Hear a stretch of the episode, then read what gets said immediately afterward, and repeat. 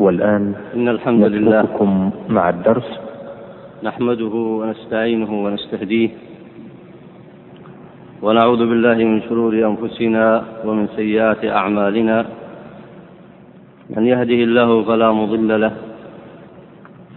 ومن يضلل فلا هادي له، وأشهد أن لا إله إلا الله وحده لا شريك له،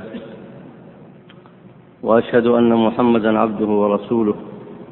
اللهم صل وسلم وبارك على عبدك ورسولك محمد وعلى آله وصحبه أجمعين. سبحانك اللهم لا علم لنا إلا ما علمتنا إنك أنت العليم الحكيم. أيها الأخوة الفضلاء، السلام عليكم ورحمة الله وبركاته. هذا هو الدرس 15 في كتاب الاعتصام للإمام الشاطبي رحمه الله.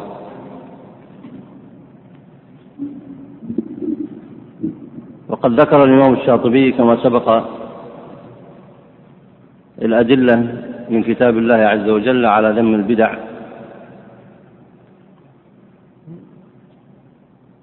ونقل في ذلك كلام المفسرين من السلف في بيان ذم بدع أهل الكتابين والمشركين وسائر طوائف الضلال المنتسبين لهذه الأمة. والآن نبتدئ في هذا الدرس استكمال الكلام على بقية الآيات. اقرأ بارك الله فيك. وفي البخاري. بسم الله الرحمن الرحيم. قال المصنف رحمه الله تعالى: وفي البخاري عن عمر بن مصعب قال: سألت أبي عن قوله تعالى: هل ننبئكم بالأخسرين أعمالا هم الحرورية؟ قال: لا، هم اليهود والنصارى. أما اليهود فكذبوا محمدا صلى الله عليه وسلم، وأما النصارى فكذبوا بالجنة وقالوا لا طعام فيها ولا شراب. والحرورية الذين ينقضون عهد الله من بعد ميثاقه، وكان شعبة يسميهم الفاسقين. وفي تفسير سعيد بن منصور عن مصعب بن سعد قال: قلت لأبي: الذين ضل سعيهم في الحياة الدنيا وهم يحسبون أنهم يحسنون صنعا، أهم الحرورية؟ قال: لا، أولئك أصحاب الصوامع، ولكن الحرورية الذين قال الله: فلما زاغوا أزاغ الله قلوبهم. أحسنت، بارك الله فيك. في هذا النص عند المحقق الأستاذ سليم الهلالي في هذا النص تصويبان. الأول قول الشاطبي هنا: وفي البخاري عن عمر، الصواب عن عمرو عن مصعب وهو بن سعد بن أبي وقاص.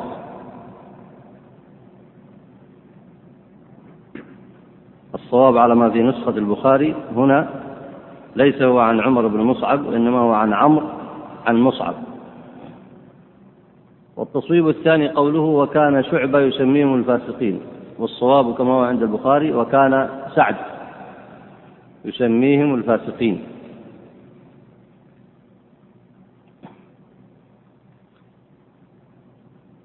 والذي ذكره ابن حجر في الفتح في تفسير رواية الإمام البخاري عند هذه الآية أنها في الأصل كما هو معلوم في الكفار، قول الله تعالى: قل هل ننبئكم بالأخسرين أعمالا الذين ضل سعيهم في الحياة الدنيا وهم يحسبون أنهم يحسنون صنعا، أولئك الذين كفروا بآيات الله ولقائه. فهي بنص صريح القرآن في الكفار. فلما سئل عنهم قال: هم الحرورية. والحرورية بلدة بظاهر الكوفة تسمى حروراء، نزل فيها الخوارج الذين قاتلوا عليا رضي الله عنه. فيسأله عن تنزيل معنى هذه الآية: هل تنزل عليهم أم لا؟ قال: لا، هم اليهود والنصارى. ثم بين كيف ضل اليهود، فقال: كذبوا محمدا عليه الصلاة والسلام، وأما النصارى فكذبوا بالجنة، وطوائف اليهود كلهم يكذبون بالنبي عليه الصلاة والسلام، إما بأنه ليس بمرسل أصلا، ليس بنبي، أو يعتقد بعض طوائفهم أنه نبي ولكنه ليس برسول عام للعرب. ولذلك أكد علماء السنة على معنى الشهادتين التي هي تحقيق التوحيد ومتابعة النبي عليه الصلاة والسلام. فقد يعتقد الرجل شهادة أن لا إله إلا الله، ويعتقد أيضا أن محمدا رسول الله كما هو شأن بعض أهل الكتابين، لكنه لا يعتقد أن محمدا صلى الله عليه وسلم رسول للناس كافة، يعني يصدق بأنه رسول من عند الله، لكن يقول إنه رسول ليس بمرسل لنا وإنما نكتفي بأنبيائنا، فيفرقون بين الله ورسله، وذلك من الكفر كما هو معلوم. وأما النصارى فكذبوا بالجنة وقالوا لا طعام فيها ولا شراب، على شأنهم المعلوم في بدعهم، فإنهم اتبعوا الصوامع ورهبانية ابتدعوها ما كتبناها عليهم، ابتدعوا في دين الله. فتنزيل هذه الآية عليهم ظاهر بدلالة النص في سورة الكهف. لكن لما سئل سعد عنهم فقال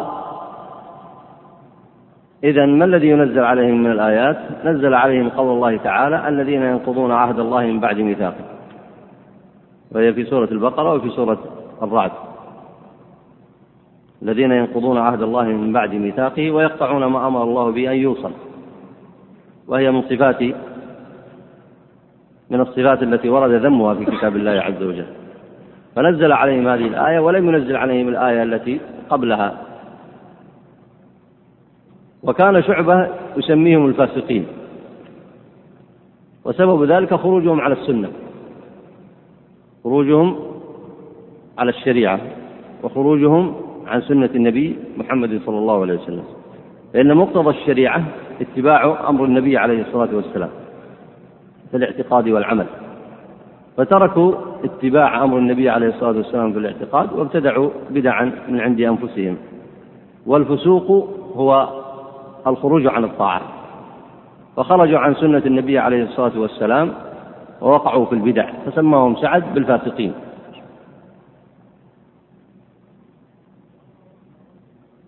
وأما ما ورد في تفسير سعيد بن منصور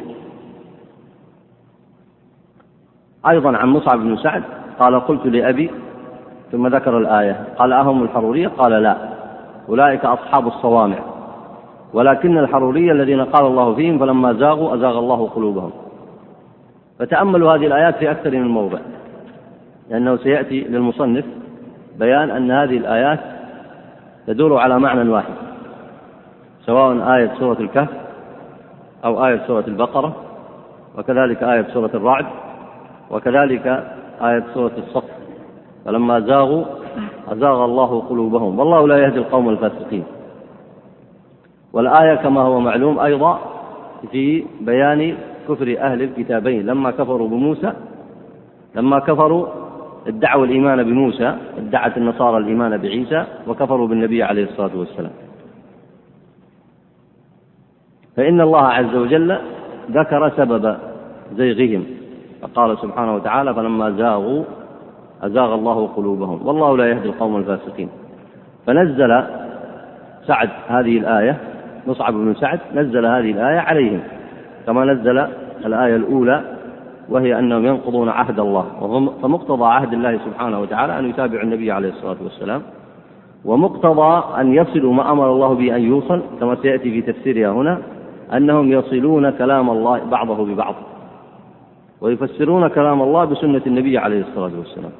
فإذا قطعوا كلام الله بعضه عن بعض كما سيأتي في أمثلة كثيرة، وإذا قطعوا تفسير القرآن عن سنة النبي عليه الصلاة والسلام فقد قطعوا ما أمر الله به أن يوصل. هذا وجه تنزيل هذه الآيات على الخوارج. نعم.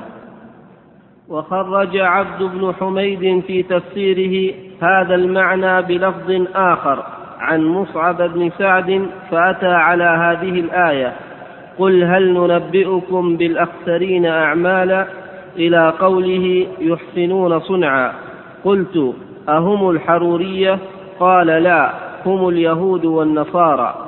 أما اليهود فكفروا بمحمد صلى الله عليه وسلم، وأما النصارى فكفروا بالجنة وقالوا ليس فيها طعام ولا شراب، ولكن الحرورية الذين ينقضون عهد الله من بعد ميثاقه ويقطعون ما أمر الله به أن يوصل ويفسدون في الأرض.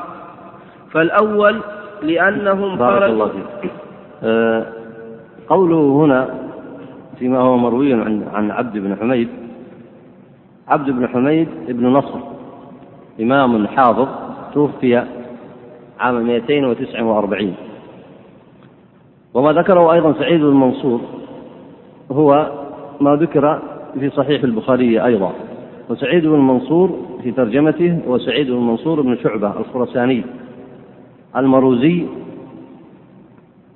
المروزي الحافظ الإمام، ثقة صادق، توفي 220 هجرية، توفي سنة 722 هجرية.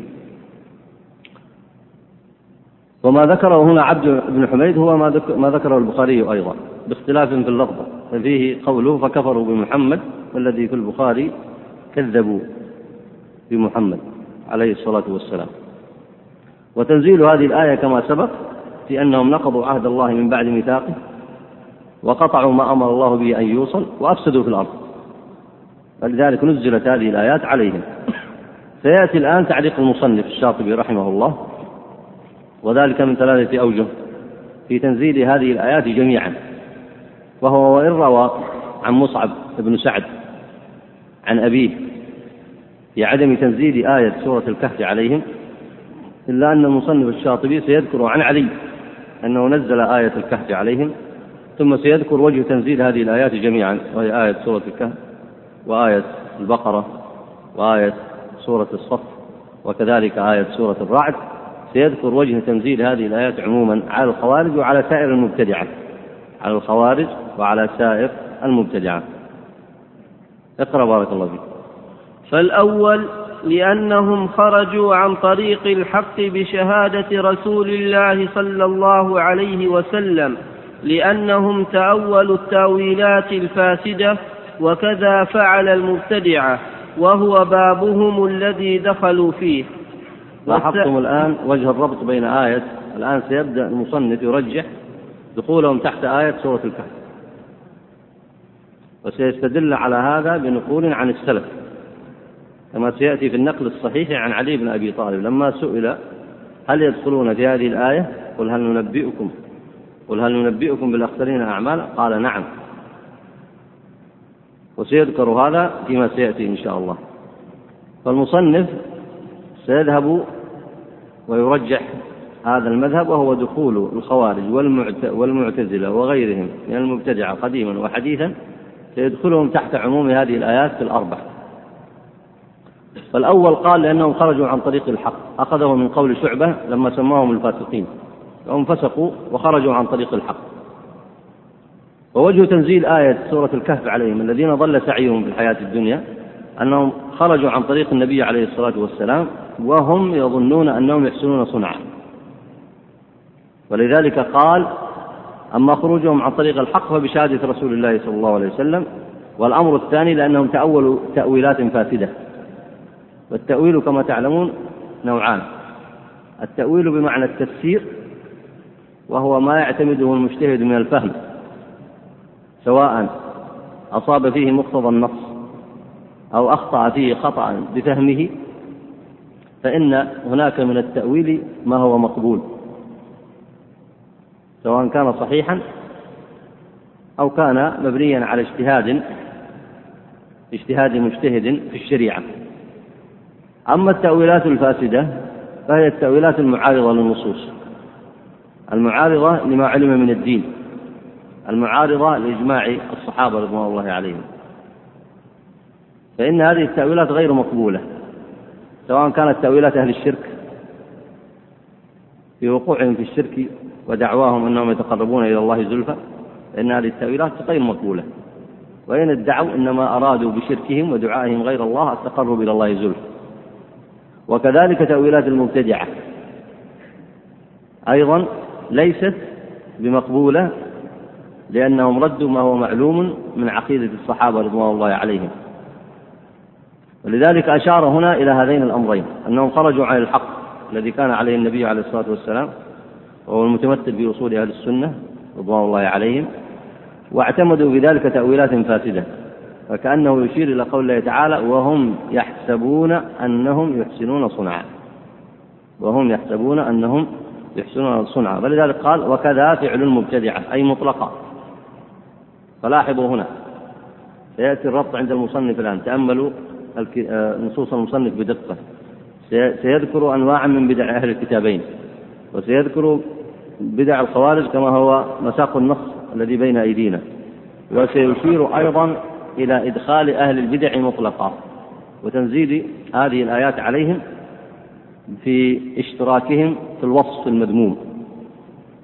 اقرأ الثاني. والثاني لأنهم تصرفوا في أحكام القرآن والسنة هذا التصرف، فأهل حروراء وغيرهم من الخوارج قطعوا قوله تعالى إن الحكم إلا لله عن قوله يحكم به ذوى عدل منكم وغيرها. وكذا فعل سائر المبتدعة حسب ما يأتيك بحول الله.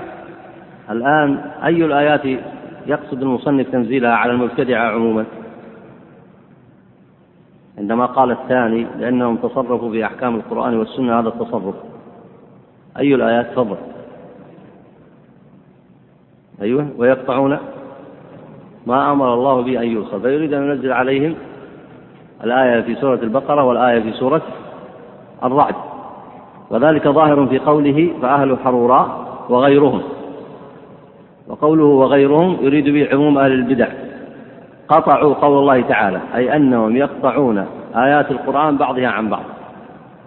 والمعلوم عند السلف أن القرآن يفسر بعضه بعضا، فيفسر القرآن بالقرآن، ثم يفسر القرآن بالسنة، ثم يفسر القرآن بكلام السلف الصالح، لأنهم أعرفوا بلغة العرب، فمقتضى النص الشرعي يفسر بمثله، أي يفسر بالنص الشرعي الثابت،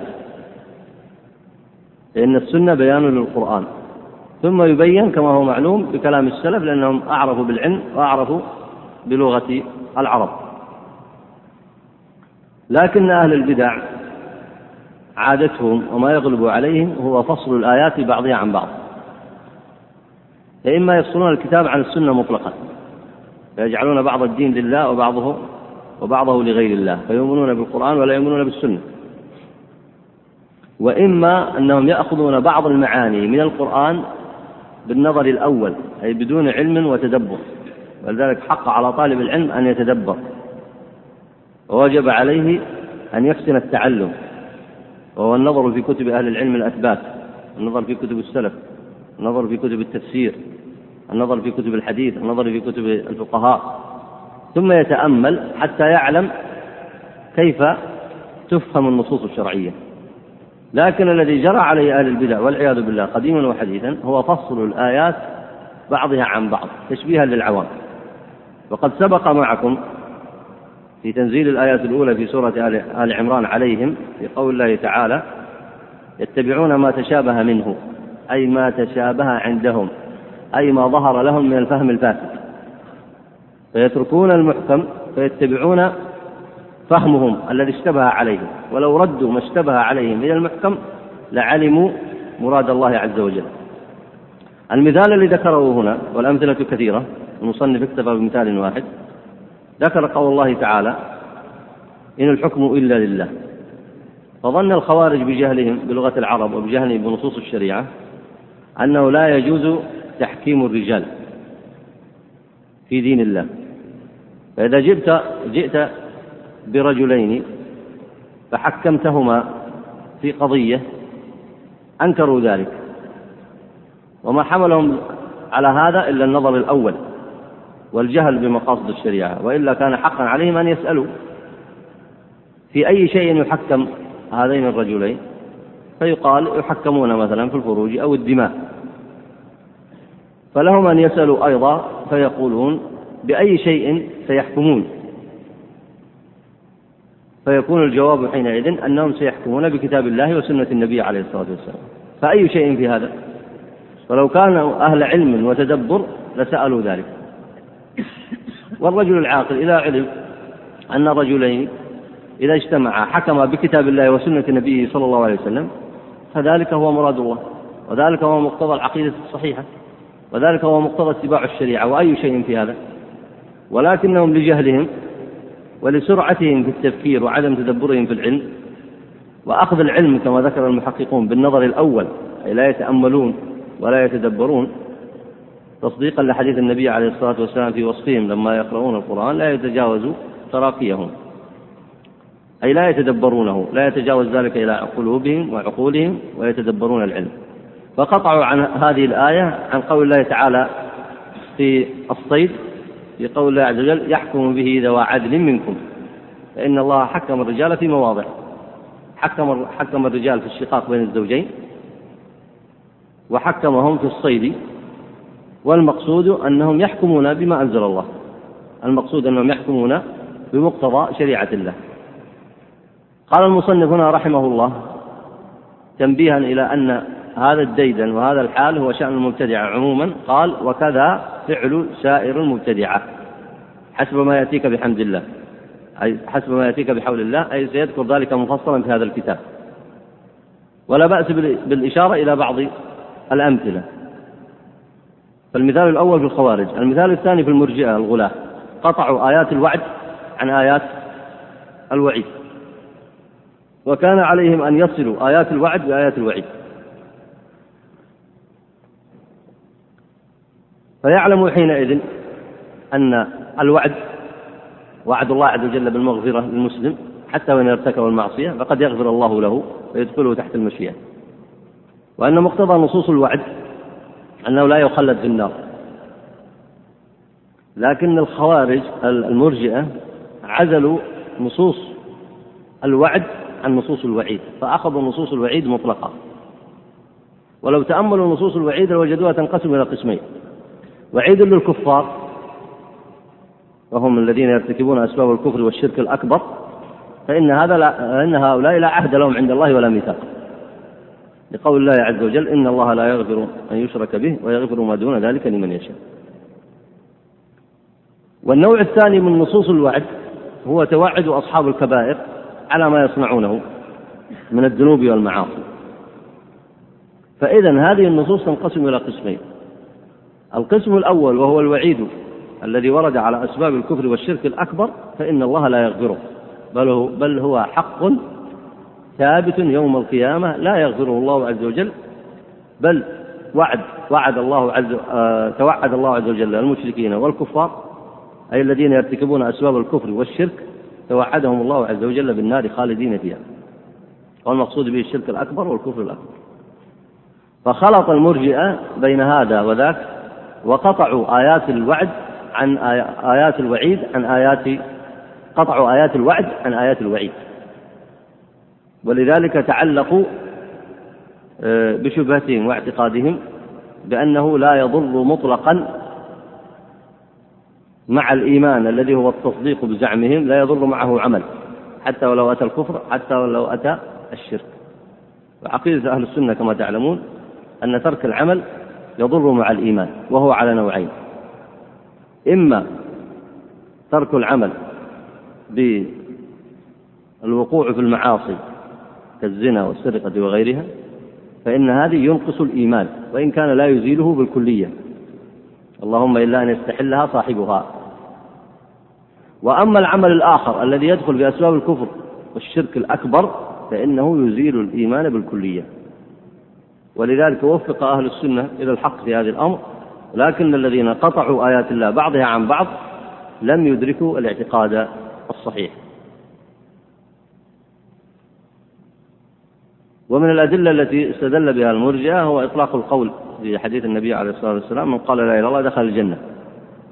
وأنتم تعلمون أن لا إله إلا الله مفسرة، لأن المقصود هو إثبات التوحيد ونفي الشرك، فمن قال لا إله إلا الله مثبتا للتوحيد نافيا للشرك، فإنه وإن عصى بالكبائر بدون استحلال فإنه تحت المشيئة كما هو معلوم، لكنهم فهموا النص على الإطلاق مع أن وقطعوه عن مثل قول الله عز وجل، عن مثل قول النبي عليه الصلاة والسلام: من قال لا إله إلا الله صادقا من قلبه، من قال لا إله إلا الله لا يشرك بالله شيئا، قطعوه عن سائر النصوص الأخرى.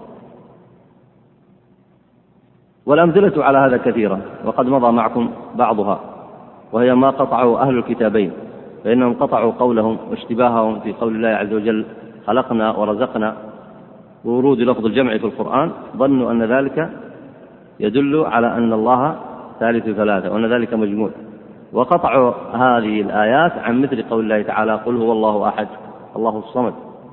فإن وفد نصارى نجران لما جاءوا للنبي عليه الصلاة والسلام اتبعوا ما اشتبه عليه في القرآن، وقطعوا هذا أيضا عن مثل قول الله عز وجل في عيسى: إنما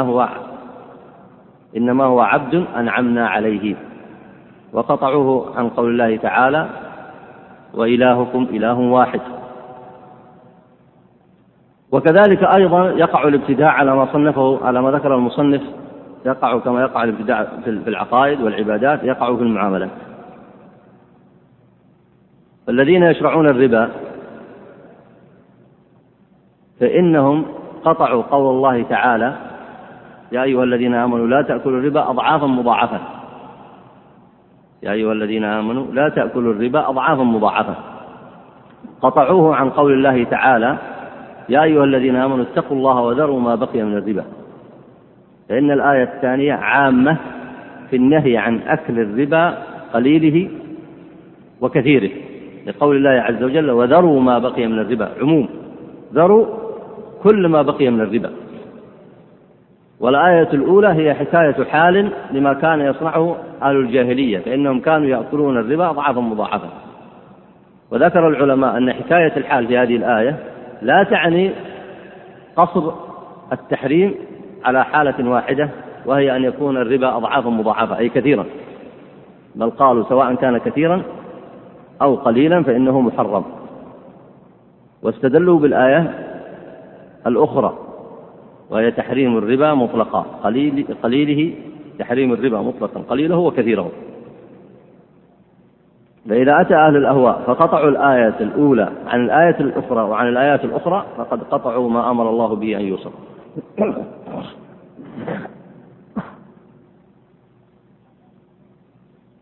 وإذا تأملت حال أهل الأهواء والبدع فإنهم يقطعون ما أمر الله به أن يوصل، ويقطعون بعض الآيات بعضها عن بعض، ولذلك يكرهون العلم كراهية شديدة ولا يتبعون الأثر، لأن اتباع الأثر وحفظ العلم يوجب أن يصل المرء ما أمر الله به أن يوصل، فيتعلم الحق، يفسر الكتاب بالكتاب، ويفسر الكتاب بالسنة، ويفسر الكتاب والسنة بكلام السلف رضوان الله عليهم، وحينئذ يجمع مسائل العلم بعضها إلى بعض.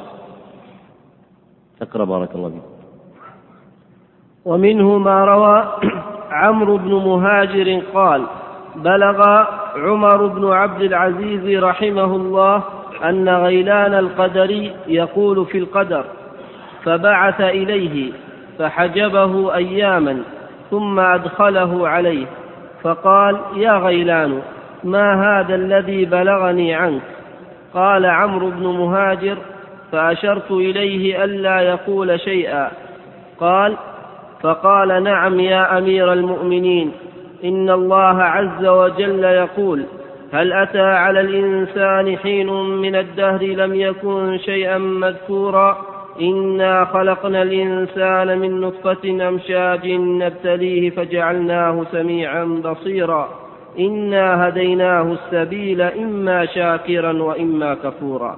قال عمر: اقرأ إلى آخر السورة، وما تشاءون إلا أن يشاء الله، إن الله كان عليما حكيما، يدخل من يشاء في رحمته، والظالمين أعد لهم عذابا أليما. ثم قال: ما تقول يا غيلان؟ قال: أقول: قد كنت أعمى فبصرتني، وأصم فأسمعتني، وضالا فهديتني. فقال عمر: اللهم إن كان عبدك غيلان صادقا، وإلا فاصلبه. قال: فأمسك عن الكلام في القدر، فولاه عمر بن عبد العزيز دار الضرب بدمشق. فلما مات عمر بن عبد العزيز وأفضت الخلافة إلى هشام تكلم في القدر، فبعث إليه هشام فقطع يده، فمر به رجل والذباب على يده، فقال: يا غيلان، هذا قضاء وقدر. قال: كذبت لعمر الله، ما هذا قضاء ولا قدر. فبعث إليه هشام فصلبه. بارك الله فيك. هذا النص على طوله هنا الذي ذكره المصنف أراد أن يذكره من الأمثلة، فإنه قال: ومنه، أي من قطع ما أمر الله به أن يوصل، من شأن المبتدعة لما يقطعون الآيات بعضها عن بعض. فقوله ومنه أي تنزيلا للآية التي وردت في سورة الرعد وفي سورة البقرة. وعمر بن مهاجر هو ابن أبي مسلم الأنصاري الدمشقي، ولي شرطة عمر بن عبد العزيز، وكان ثقة، توفي سنة 139. وغيلان الدمشقي وغيلان بن مسلم الدمشقي القدري، نسبة إلى القدرية. وأنتم تعلمون أن المعتزلة انتحلت القدر وقالت به، ونفت القدر وقالت إن الأمر أنف، وهو ثاني من تكلم في القدر ودعا إليه، والذي سبقه إلى ذلك هو معبد الجهني، قتل بسبب بدعته وصلب على باب كيسان بدمشق. والمثال ظاهر هنا في أنهم قطعوا الآيات بعضها عن بعض. فقطع قول الله تعالى: هل أتى على الإنسان حين من الدهر لم يكن شيئا مذكورا، إنا خلقنا الإنسان من نطفة أمشاج نبتليه فجعلناه سميعا بصيرا، إنا هديناه السبيل إما شاكرا وإما كفورا. واعتقد بأنه يخلق فعله، وأن الله عز وجل لم يقدر أقداره من قبل، وقطع ذلك عن قول الله تعالى: وما تشاءون إلا أن يشاء الله إن الله كان عليما حكيما. ثم لما بين له عمر الحجة ظهر من حاله أنه تبين خطأ ما هو عليه من الابتداع في القدر،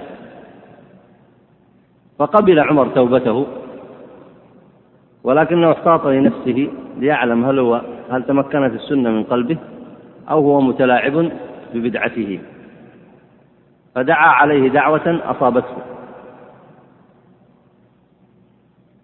فقال: اللهم إن كان عبدك غيلان صادقا، أي في رجعته إلى السنة وتركه التلاعب بالقرآن وقطعه وتركه لقطع الآيات بعضها عن بعض، اللهم إن كان صادقا في توبته وإلا فاصلبه. وهو في الحقيقة لم يكن صادقا، فأصابه الله عز وجل بدعوة عمر بن عبد العزيز. قتله هشام بن عبد الملك الأموي الخليفة، وكان رحمه الله ذا حلم وأناه، أي هشام بن عبد الملك، توفي سنة 25 و100. والقدر كما تعلمون هو الركن السادس من أركان الإيمان، لا يقبل الله عز وجل إيمان عبد إلا به.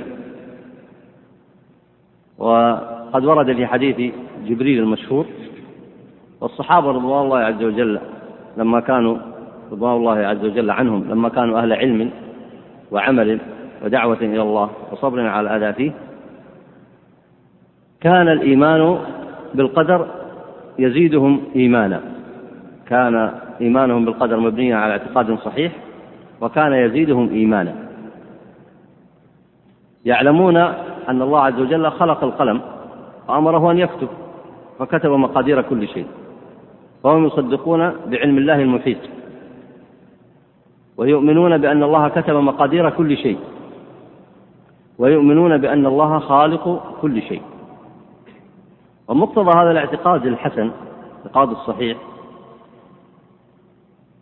هو الذي حملهم على عبادة الله عز وجل، فعبدوه مطمئنين لقدره سبحانه وتعالى، وعلموا أن أقداره سبحانه وتعالى ماضية، وأنه علم ما يكون وما سيكون وما هو كائن إلى يوم القيامة، وأن الله عز وجل جعل جميع الأشياء مخلوقة له سبحانه وتعالى، كما قال الله تعالى: الله خالق كل شيء وهو على كل شيء قدير.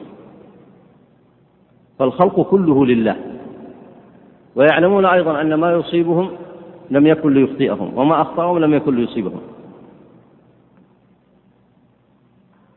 ويعلمون أيضا أن الله كلفهم بالأعمال وباتباع الأسباب المشروعة، ومقتضى الأسباب المشروعة هو عبادته وتكسب العلم، معرفة العلم وتكسب الرزق والجهاد في سبيل الله والأخذ بالأسباب من النكاح وغيره والزرع والصناعات وغير ذلك، ومكافحة أعدائهم والجهاد في سبيل الله وإقامة الحق والصبر على الأذى.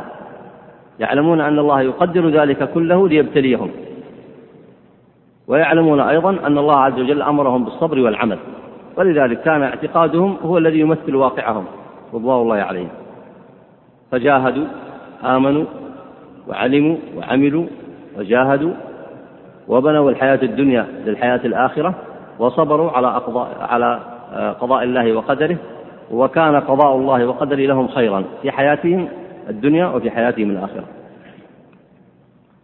فإذا ترك الناس هذا المنهج الصحيح فإنه والعياذ بالله نشأت تلك البدع كما نشأت البدع عند معبد الجهني وغيلان وغيره من المعتزلة،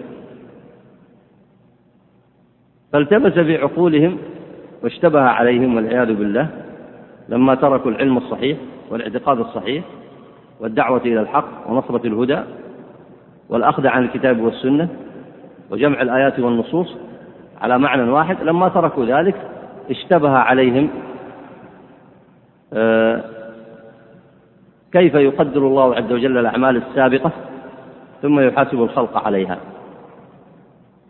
ونسوا قول الله عز وجل: ونفس وما سواها فألهمها فجورها وتقواها قد أفلح من زكاها وقد خاب من دساها.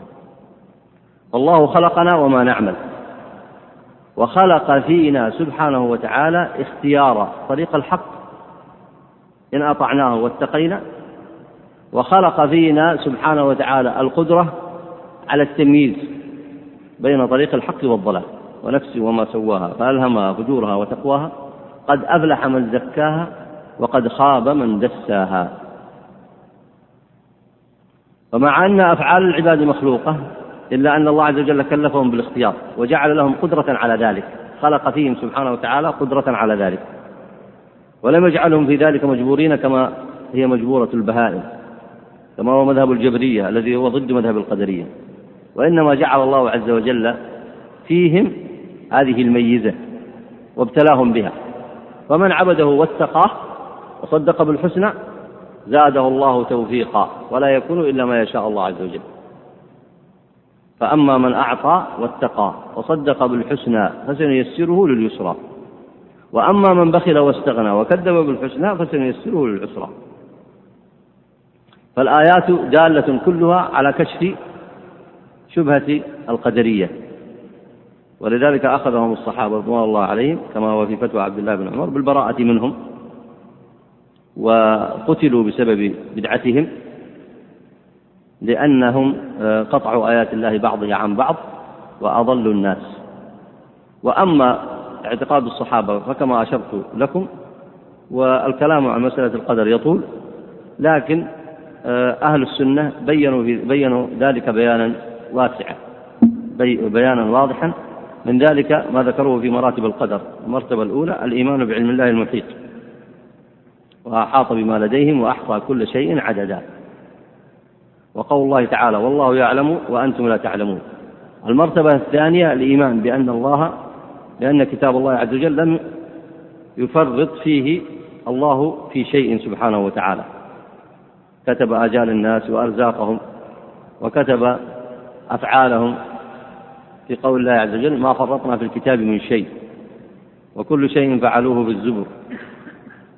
ولما حاج فرعون موسى فقال: فما بال القرون الأولى قال موسى: قال علمها عند ربي في كتاب لا يضل ربي ولا ينسى.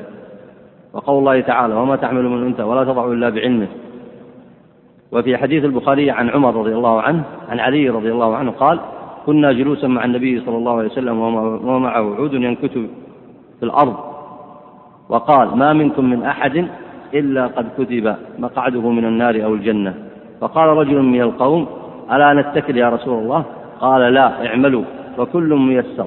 ثم قرأ: فأما من أعطى واتقى وصدق بالحسنى، إلى آخر الآيات، رواه مسلم. وقال عبادة بن الصامت لابنه: يا بني، إنك لن تجد طعم حقيقة الإيمان حتى تعلم أن ما أصابك لم يكن ليخطئك، وما أخطأك لم يكن ليصيبك.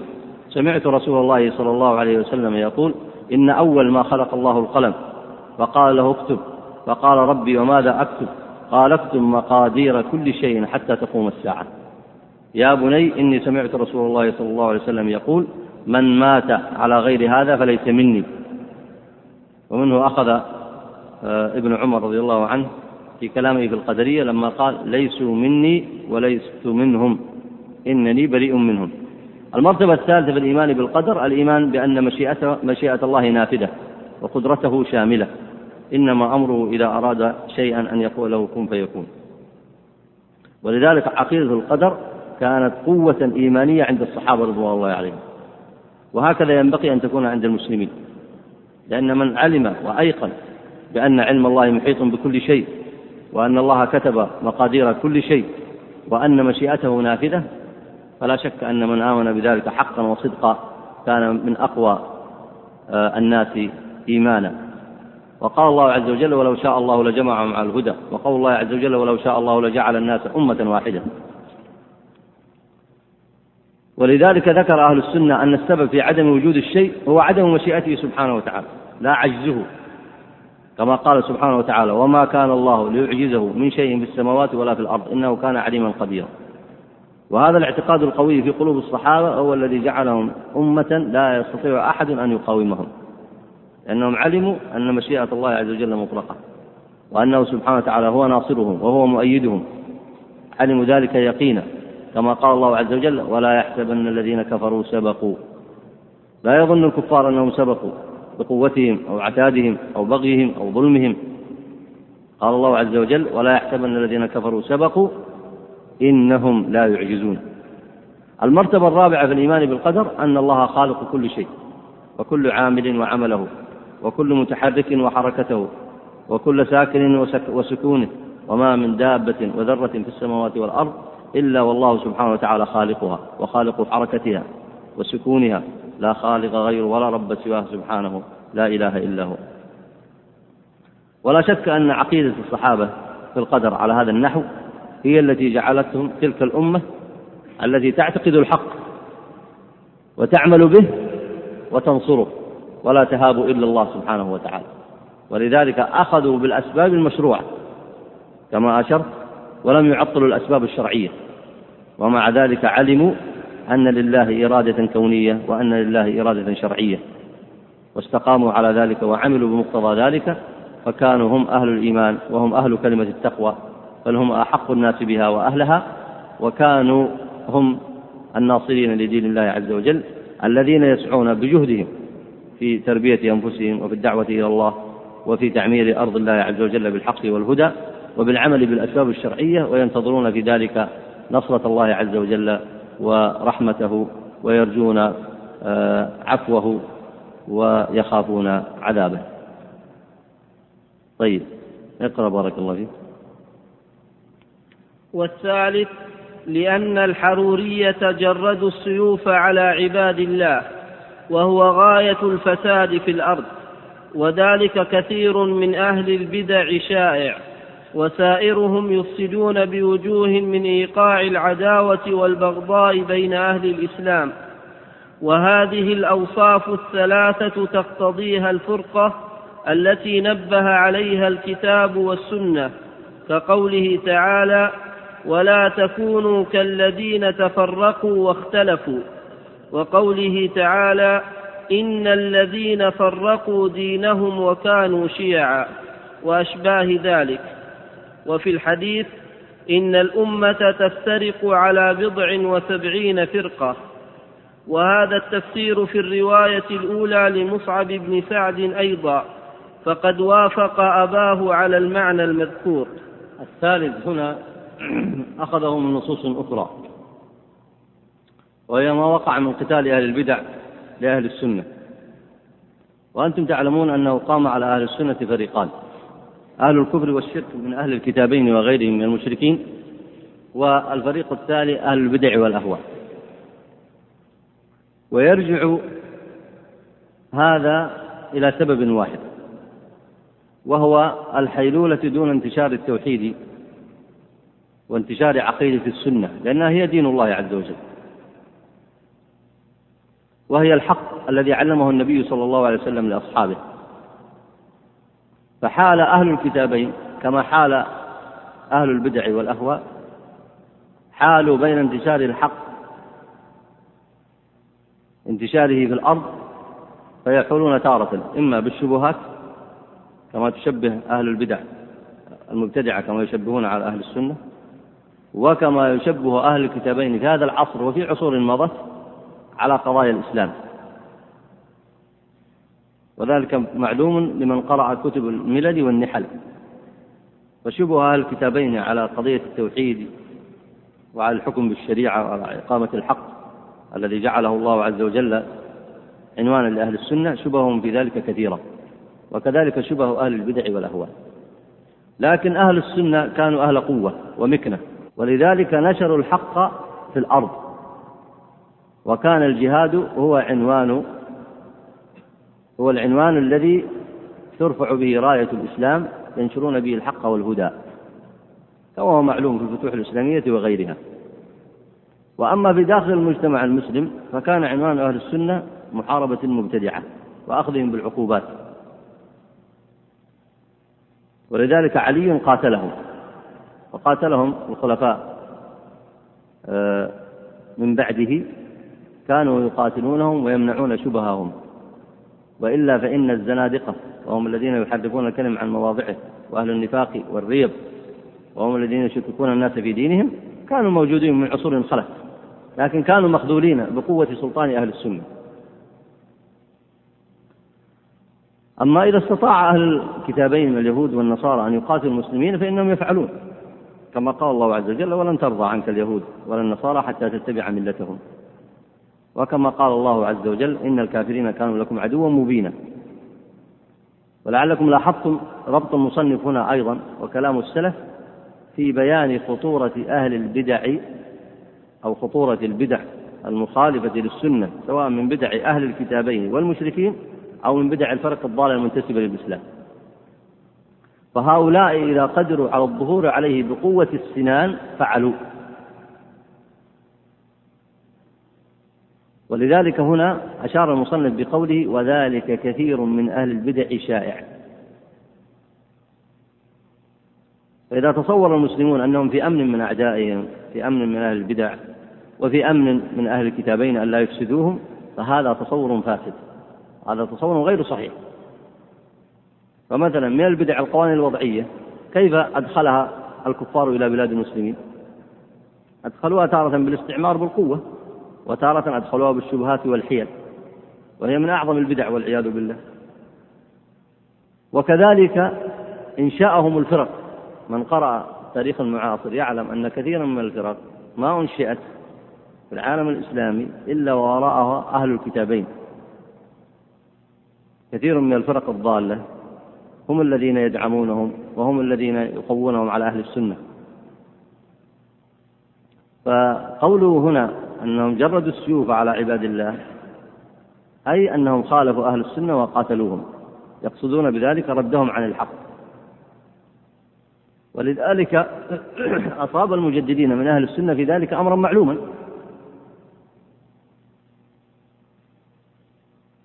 كما هو معلوم في شأن شيخ الإسلام ابن تيمية، فما زال أهل البدع يطاردونه ويؤذونه ويضيقون على كتبه. وكذلك الشيخ محمد عبد الوهاب كما لا يخفاكم. فالجمع بين بدع أهل الكتابين وصفتهم المذكورة هذه في تجريد القتال والسيوف على أهل السنة الجمع بينها يدل عليه الدليل كما ذكر المصنف في بيان خطورة بدع أهل الكتابين، وذكر أن البدع المقصود بها البدع العامة سواء عند أهل الشرك أو عند الفرق الضالة في داخل هذه الأمة. وأما الدليل الواقعي ومعلوم في التاريخ المعاصر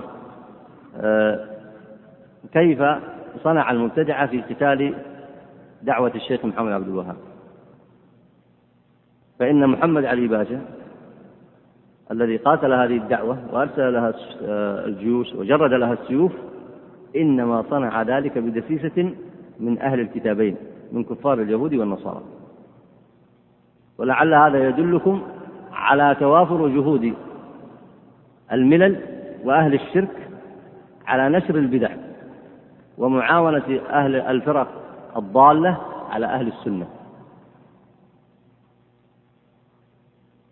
فما أشار إليه المصنف في قوله وذلك كثير من أهل البدع شايع إنما أراد أن ينبه إلى ما كثر في واقع التاريخ الإسلامي في عصور مضت، فإن من درس اتجاهات الفرق عرف كيف يتعاونون مع اليهود تارة ومع النصارى تارة في قمع أهل السنة وفي إضعاف دعوتهم وفي إضعاف حركتهم وفي إضعاف نشاطهم، وذلك هو ديدنهم، لأنهم فتنتهم ترجع إلى أمر واحد وهي عدم لزوم التوحيد والسنة التي كان عليها النبي عليه الصلاة والسلام. اقرأ بارك الله. وهذا التفسير في الرواية الأولى لمصعب بن سعد أيضا، فقد وافق أباه على المعنى المذكور. ثم فسر سعد بن أبي وقاص في رواية سعيد بن منصور أن ذلك بسبب الزيغ الحاصل فيهم، وذلك قوله فلما زاغوا أزاغ الله قلوبهم، وهو راجع إلى آية آل عمران في قوله وتذكروا. هذه الآية كيف في الأصل أنها في النصارى، ثم بين السلف أن الوصف الذي ذم من أجله النصارى هو واقع أيضا في أهل الابتداع. نعم. وهو راجع إلى آية آل عمران في قوله فأما الذين في قلوبهم زيغ فيتبعون ما تشابه منه الآية، فإنه رضي الله عنه أدخل الحرورية في الآيتين بالمعنى، وهو الزيغ في إحداهما والأوصاف المذكورة في الأخرى لأنها فيهم موجودة. فآية الرعد تشمل الحرورية بلفظها لأن اللفظ فيها يقتضي العموم لغة، وإن حملناها على الكفار خصوصا فهي تعطي أيضا فيهم حكما من جهة ترتيب الجزاء على الأوصاف المذكورة حسب ما هو مبين في الأصول. وهذا لعله مضى بيانه وشرحه.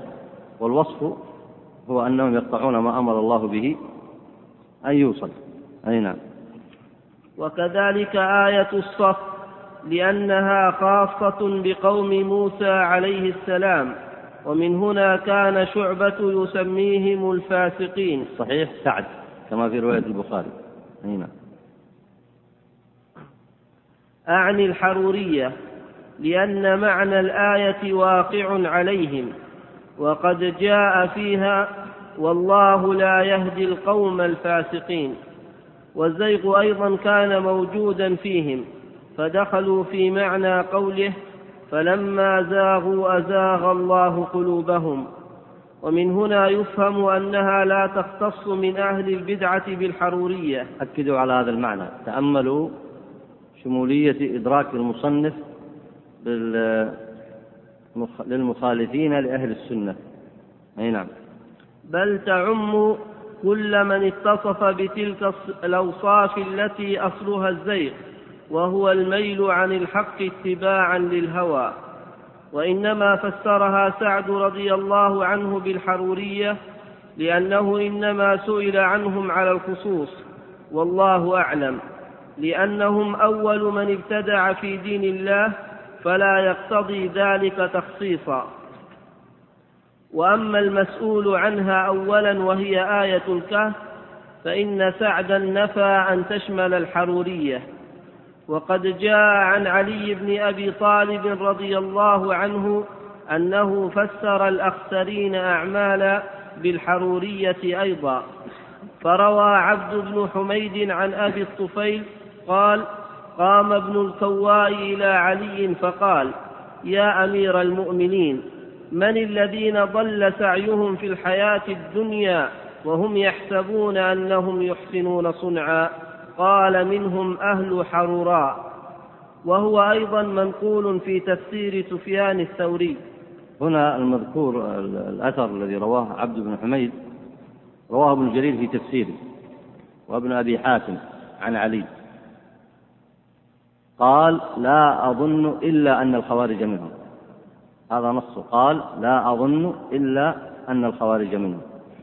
والطفيل هنا هو صحابي، هو عامر بن واتلة ابن عبد الله الليثي، شهد مع علي حروبه وتوفي بمكة سنة 10 و100. وابن الكواء المذكور في أول النص هنا هو عبد الله بن الكواء اليشكري، خرج مع الخوارج في حروراء وقتل معهم. وسفيان الثوري هو سفيان بن سعيد بن مشروق الثوري، شيخ الإسلام وأمير المؤمنين في الحديث، توفي سنة 61 و100. اقرأ بارك الله. وفي جامع ابن وهب أنه سأله عن الآية فقال له: ارق إلي أخبرك، وكان على المنبر، فرقي إليه درجتين، فتناوله بعصا كانت في يده فجعل يضربه بها، ثم قال له علي: أنت وأصحابك. وخرج عبد بن حميد أيضا عن محمد بن جبير بن مطعم قال: أخبرني رجل من بني أوس أن عليا خطب الناس بالعراق وهو يسمع، فصاح ابن الكواء من أقصى المسجد فقال: يا أمير المؤمنين، من الأخسرين أعمالا؟ قال: أنت. فقتل ابن الكواء يوم الخوارج. ونقل بعض أهل التفسير أن ابن الكواء سأله فقال: أنتم أهل حروراء وأهل الرياء والذين يحبطون الصنيعة بالمنة. أنتم أهل حروراء وأهل الرياء. نعم، بارك الله فيك. هذا هو سند المصنف فيما ذكر، لما ذكر 3 أوجه لأهل البدع ذكر الوجه الأول فقال: اتبع التأويلات الفاسدة وكذا فعل مبتدعة. وجه تنزيل سورة الآية في سورة الكهف على الخوارج والمبتدعة، سنده في ذلك تفسير علي رضي الله عنه لهذه الآية. وعلى ذلك فإن الآيات جميعا المذكورة وإن كانت في أصلها في الكفار، إلا أن أهل البدع بالوصف المذكور داخلون فيها، لاحقون بالوعيد والذم الوارد فيها بحسب ما اقترفوه من البدع. أي نعم. فالرواية تدل على أن أهل حروراء بعض من شملته الآية. ولما قال سبحانه في وصفهم الذين ضل سعيهم في الحياة الدنيا وصفهم بالضلال مع ظن الاهتداء، دل على أنهم المبتدعون في أعمالهم عموما، وكانوا من أهل الكتاب أو لا. لاحظوا هذا المعنى عند المصنف، وضعوا تحته خطا، قال: دل على أنهم المبتدعون في أعمالهم عموما، كانوا من أهل الكتاب أي اليهود والنصارى أو لا. أي نعم. من حيث قال النبي صلى الله عليه وسلم: كل بدعة ضلالة. وسيأتي شرح ذلك بعون الله. لعله إن شاء الله في الدرس القادم يذكر الأحاديث الواردة في ذم البدع، ولعلنا اليوم نستطيع أن ننتهي إن شاء الله من ذكر المصنف للآيات الواردة في ذم البدع. أما الفصل الذي بعده فهو ذكر الأحاديث. كم بقي من الوقت بارك الله فيك؟ كم؟ نصف؟ طيب، لعلنا ننتهي إن شاء الله من هذا الموضوع، لأنه ما سيذكره المصنف إنما هو شرح لما ذكر في أول الدرس. كمل بارك الله فيك. فقد يجتمع التفسيران في الآية: تفسير سعد بأنهم اليهود والنصارى، وتفسير علي بأنهم أهل البدعة. لأنهم قد اتفقوا على الابتداع، ولذلك فسر كفر النصارى بأنهم تأولوا في الجنة غير ما هي عليه، وهو التأويل بالرأي. واضح الآن؟ يعني سبب ضلالة النصارى التأويل بالرأي، ويقصد بالرأي الفاسد. وسبب ضلالة الخوارج وسائر المبتدعة التأويل بالرأي. والأصل هو تفسير الكتاب بالكتاب، وتفسير الكتاب بالسنة، وتفسير الكتاب بفهم السلف الصالح رضوان الله عليهم. فمن فسر الكتاب أو السنة برأيه مخالفا بذلك النصوص الشرعية ومخالفا بذلك إجماع السلف، فإن رأيه حينئذ معلوم قطعا أنه رأي فاسد، وأن تأويله غير معتبر بأي حال من الأحوال. وهذه التأويلات الفاسدة هي سبب كفر النصارى، وهي سبب ضلالة أهل البدع في هذه الأمة. فاجتماع التفسيرين لا غرابة فيه. وقد مضى معكم في دروس سابقة كيف اجتمع التفسير عند السلف في تنزيل الآيات في أول سورة آل عمران على النصارى وعلى المبتدعة، وقد مضى ذلك بيان ذلك مفصلا. نعم. اجتمعت الآيات الثلاث على ذم البدعة وأهلها، وأشعر كلام سعد بن أبي وقاص بأن كل آية اقتضت وصفا من أوصاف المبتدعة، فهم مقصودون بما فيها من الذم والخزي وسوء الجزاء، إما بعموم اللفظ وإما بمعنى الوصف. وروى ابن وهب أن النبي صلى الله عليه وسلم أوتي بكتاب في كتف، فقال: كفى بقوم حمقا، أو قال ضلالا، أن يرغبوا عما جاءهم به نبيهم إلى غير نبيهم، أو كتاب إلى غير كتابهم. فنزلت: أولم يكفهم أنا أنزلنا عليك الكتاب يتلى عليهم الآية. هذا أخرجه هنا المحقق، قال أخرجه أبو داود في المراسيل، والدارمي، وابن عبد البر في جامع بيان العلم، وابن جرير الطبري من طريقين عن عمرو بن دينار عن يحيى بن جعدة مرسلا. الحديث مرسل، لكن على أي حال أصله من حيث المعنى معلوم. والذي ذكره ابن عبد البر ذكره في باب مختصر، في باب مختصر في مطالعة كتب أهل الكتاب والرواية عنه. وأنتم تعلمون أن أهل العلم في ذلك تفصيل، فإن كان النقل من كتب أهل الكتاب للرد عليهم وكشف شبههم فذلك لا بأس به، وخاصة إذا انتشرت شبههم كما هو معلوم في مذاهبهم الفكرية المعاصرة وقوانينهم الوضعية في هذا الزمان، فالرد عليهم حينئذ واجب. وقد بين العلماء بالإجماع بطلان القوانين الوضعية، بطلان مذاهبهم الفكرية الفاسدة، ولم يكن ذلك ليحصل بمشيئة الله إلا بعد أن نظر أهل العلم في كتبهم وشبههم وردوا عليهم. لأن كتب أهل الكتابين الذي كتبوها في هذا العصر، سواء كتبهم المبدلة أو مذاهبهم التي انتحلوها وكتبوها ونشروها أو قوانينهم الوضعية، قد أفسدت كثيرا من الناس كما هو معلوم، وانخرط كثير من الخلق بالعلمانية، وكثير من الخلق في مذاهب منحرفة كثيرة، وكثير من الخلق وهم ينتسبون الإسلام قدموا القوانين الوضعية على الشريعة الإسلامية، ووقع بذلك فساد عريض، وانتشرت بذلك أسباب من الكفر والشرك كثيرة. فالنظر في كتبهم والرد عليهم واضحا فيه إذا قصد بذلك الدفاع عن التوحيد، تبرئة المسلمين من الشرك مذاهبهم الكفرية، واضحا فيه المصلحة في هذا، ولا يعارض حينئذ النظر في كتبهم. أما إذا كان المقصود في النظر في كتبهم هو الاستفادة منها والظن أن فيها ما ليس في الإسلام، كما هو كثير من شأن المتفلسفة وجهال القانونيين الذين يذهبون ويبحثون عن أحكام الوضعية في كتابات اليهود والنصارى وغيرهم من المشركين، فمن صنع ذلك فلا شك أنه قد دخله الريب والشك في دينه.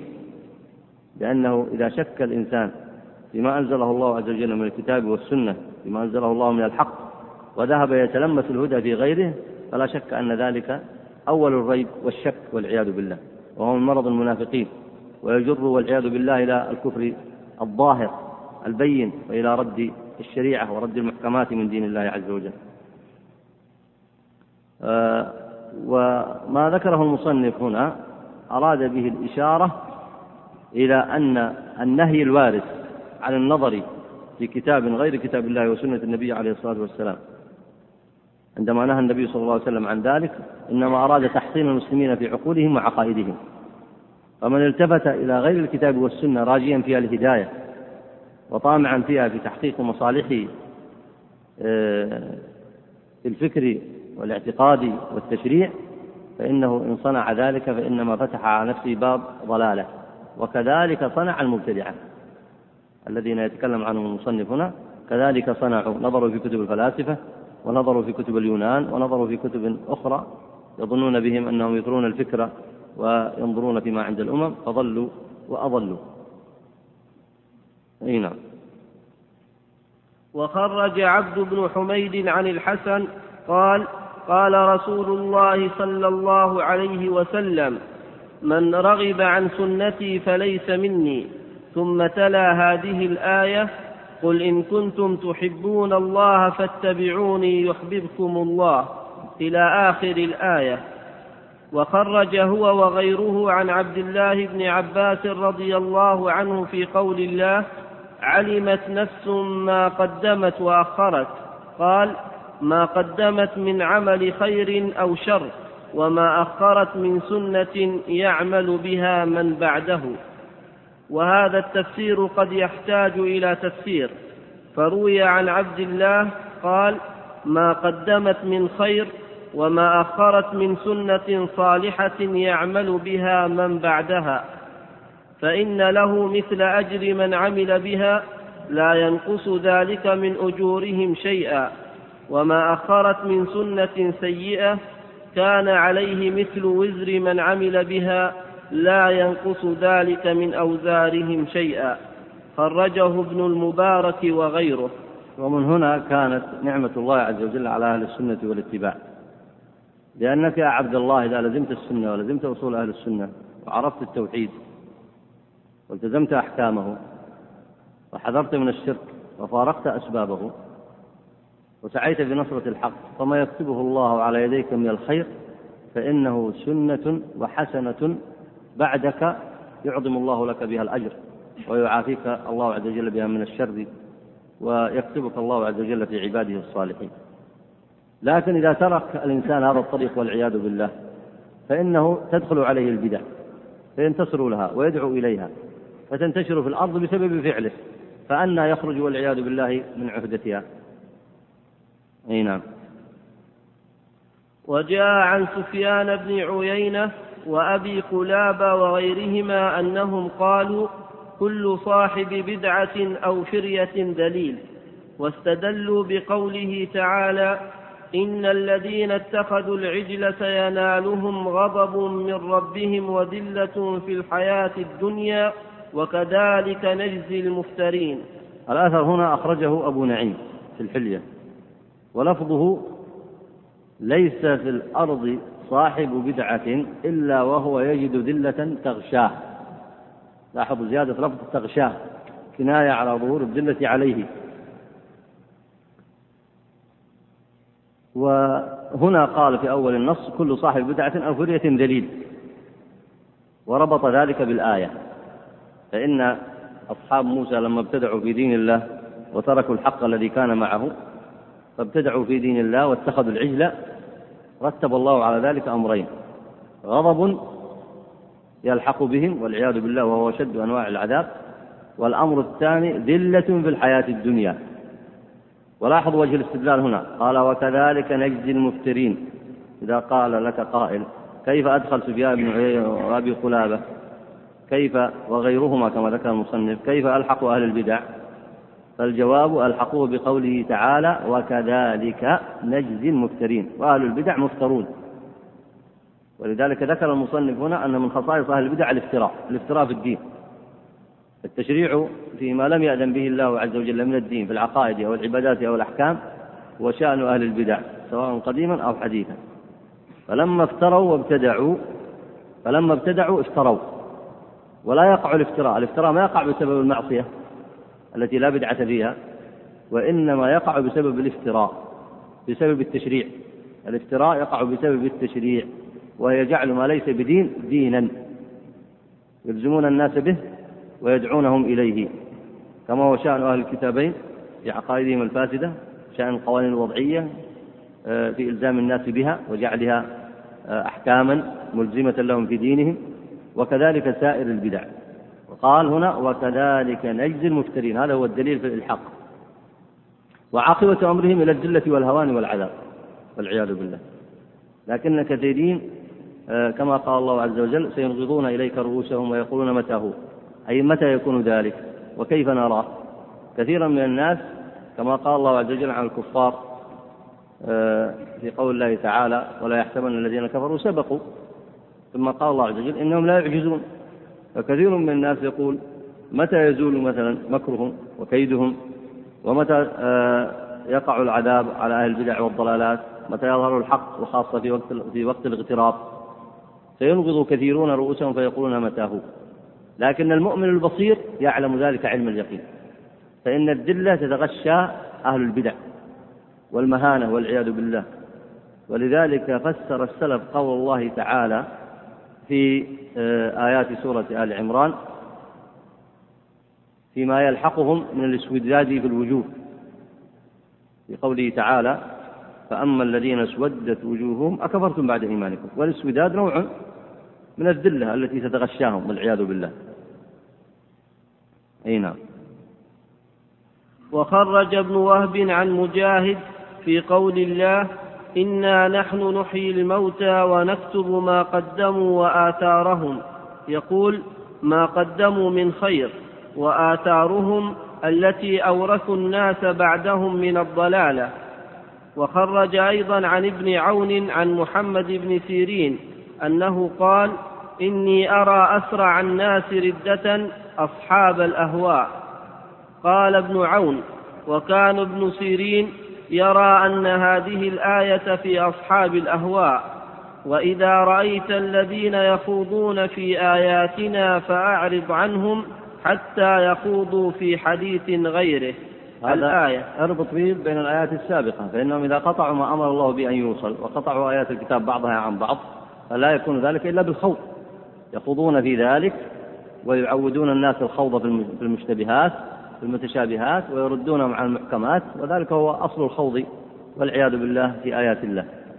هنا وذكر الآجري عن أبي الجوزاء أنه ذكر أصحاب الأهواء فقال والذي نفس أبي الجوزاء بيده لأن تمتلئ داري قردة وخنازير أحب إلي من أن يجاورني رجل منهم، ولقد دخلوا في هذه الآية ها أنتم أولئك تحبونهم ولا يحبونكم وتؤمنون بالكتاب كله إلى قوله إن الله عليم بذات الصدور. الآية في سورة آل عمران وهي في أهل الكتابين كما تعلمون. ولقد أحبهم كثير ممن ينتسبون إلى الإسلام، وأهل الكتابين لا يحبونهم، أحبهم المنافقون وأحبهم أهل الشرك والبدع، أحبوهم مع أن الفرض أن يكون المسلم يؤمن بكتاب الله كله، وأهل الكتابين لا يؤمنون بما أنزل الله عز وجل كله، بل يفرقون بين الله وبين الرسل عليهم الصلاة والسلام. وكذلك شأن أهل البدع وأهل السنة، أهل السنة يؤمنون بالكتاب كله، وأهل البدع يقطعون ما أمر الله به أن يوصل. فعقيدة الولاء والبراء كانت واضحة عند أهل السنة كما هو واضح في ما هو معلوم عند السلف رضوان الله عليهم من هجر أهل البدع وهجر شرهم وفسادهم أن ينتشر في الناس، لأنهم إذا تركوا أفسدوا في الناس. وكذلك بل الذي حصل الآن في الأزمان المتأخرة أن المسلمين فتحوا بلادهم لبدع أهل الكتابين، وذلك أشد والعياذ بالله. فأصبحت عقيدة الولاء والبراء والحب في الله والبغض في الله قليلة نادرة إلا عند قليل من الخلق وقليل ما هم. فلما رق هذا الأمر في الاعتقاد وضعف دخلت بدع أهل الكتابين ودخلت بدع الفرق الضالة على أهل السنة، واختلط كثير من أمر الناس.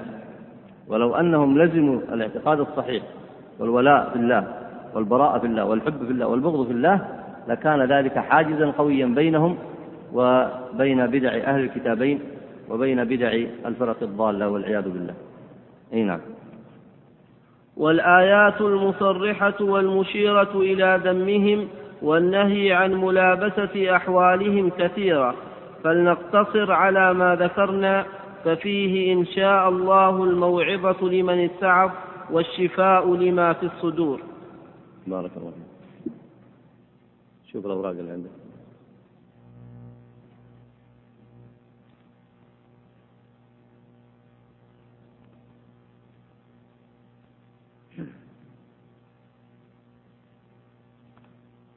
هذا السائل يقول: ما حكم قول القائل الله ورسوله أعلم ووفاة الرسول صلى الله عليه وسلم بعد وفاة الرسول صلى الله عليه وسلم؟ يعني خروجا من الخلاف يقول الله أعلم. أما إذا قصد في الأمور الشرعية الله ورسوله أعلم، لكن خروجا من الخلاف يقول الله أعلم. أما إذا كان في حياة النبي عليه الصلاة والسلام فكان الناس يقولون كما هو معلوم الله ورسوله أعلم. يقول: هذا السؤال حدث في شهر رمضان، أعاده الله علينا وعليكم وعلى جميع المسلمين بخير، وهو أن إمام مسجد وأحد المأمومين اتفق حول الرد عليه أثناء خطئه في القرآن، بأن الإمام إذا أخطأ يتنحنح هذا الرجل الذي خلفه بدلا من الرد عليه في الآية التي أخطأ فيها أو نسيها، ويكتفي عن ذلك بالتنحنح، ويقصد بذلك تنبيه الإمام بأنه أخطأ. فما رأيكم في هذا الأمر؟ الصحيح أنه لا يحتاج لأن يبرم هذا الاتفاق غير الشرعي. يعني هل يستحي الإمام أن يشعر الناس أنه قد أخطأ؟ ينبغي أنه إذا أخطأ أن يفتح الناس عليه وأن يبينوا له الصواب. يقول هنا: ألا يمكن أن يتحول الدرس إلى ما بين العشاء، خصوصا في هذه الأيام التي يطول فيها النهار ويقصر الليل ويتأخر الدرس، ولا يوجد أي درس بعد صلاة المغرب في هذا اليوم؟ ما رأي هذا الأمر؟ يرجع لكم أنتم. إذا كان بتوفيق الله ترون بين المغرب والعشاء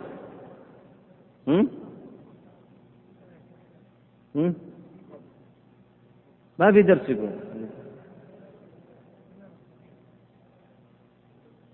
في درس بعد العشاء، في درس بعد المغرب اليوم، ما في درس. طيب مناسب بعد المغرب، ارفع ايديكم، ارفع ايديكم.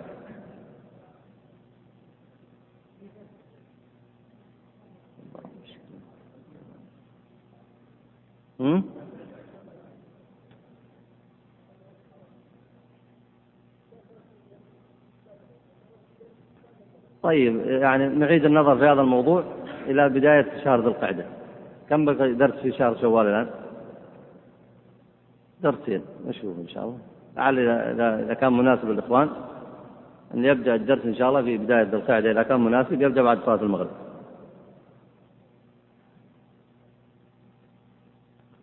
يقول هنا: ما رأيكم في قول من قال أن شيخ الإسلام ابن تيمية خالف الإجماع في بعض المسائل كالطلاق وغيرها؟ ما صحة هذا الكلام؟ وإذا كان صحيحا فكيف نجمع بين هذا الفعل وما قاله ابن عطية رحمه الله؟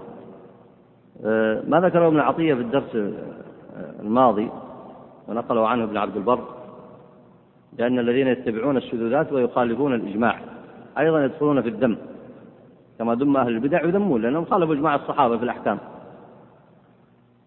لكن إذا جئت لعالم فقلت فلان مثلا كشيخ الإسلام ابن تيمية خالف إجماع الصحابة، فلا بد أن تتأمل هذا. قلت خالف إجماع أهل العلم، فلا بد أن تدرس هذا دراسة صحيحة. فإذا تبين أن فلانا خالف إجماع الصحابة وخالف إجماع أهل العلم، فحينئذ لا شك أن ذلك شذوذا منه، وأن تلك معرة يؤاخذ عليه. لكن لا بد أن تتأمل. فالكلام المنقول عن شيخ ابن تيمية في الطلاق هو أنه قال إن الطلاق الثلاث يكون تطليقة واحدة، كما هو معلوم من مذهبه، إذا كان في مجلس واحد تكون تطليقة واحدة. هذا عند التحقيق قال به أئمة من السلف، وقال به أيضا أئمة من أتباع الأئمة الأربعة، لكن اشتبه على الناس. وقال ابن تيمية خالف الإجماع لأنهم رأوا أن الأئمة الأربعة أبو حنيفة ومالك والشافعي وأحمد كلهم يقول أن الطلاق الثلاث ثلاث، وظنوا أن هذا إجماعا، وهذا عند المحققين من العلماء ليس بإجماع. الأئمة الأربعة إنما هم أربعة من علماء كثيرين كما هو معلوم من السلف والخلف. فلا بد أن يكون مهمة طالب العلم هو التحقيق في النقول، التأكد من النصوص. ولذلك أفتى كثير من أهل العلم في هذا العصر، منهم من أفتى بالقول الأول ومنهم من أفتى بالقول الثاني، واستند كل من أفتى بقول من الأقوال إلى أئمة سبقوه من السلف. لكن بعض الذين كانوا يعارضون شيخ الإسلام ابن تيمية ويحسدونه، وكان فيهم شدة عليه وغلظة، يصورونه أمام الناس بأنه خالف الإجماع، مع أنه في فتواه عنده في ذلك سند من الصحابة وسند أيضا من التابعين، والإجماع الحقيقة لم ينعقد على هذه المسألة. يقول هنا: ما معنى قول المصنف رحمه الله فهي تعطي أيضا فيهم حكما من جهة ترتيب الجزاء؟ إيه نعم، يقصد ترتيب الجزاء العقوبة، فإن بدع أهل الكتابين يعاقبون عليها كما ورد في الآيات، وكذلك بدع الذين يقعون بدع المنتسبين للإسلام كذلك يعاقبون عليها. هذا أيضا في مسألة الدرس، أيضا يرى أنه لو كان بعد المغرب. حننتهي إن شاء الله في شوال،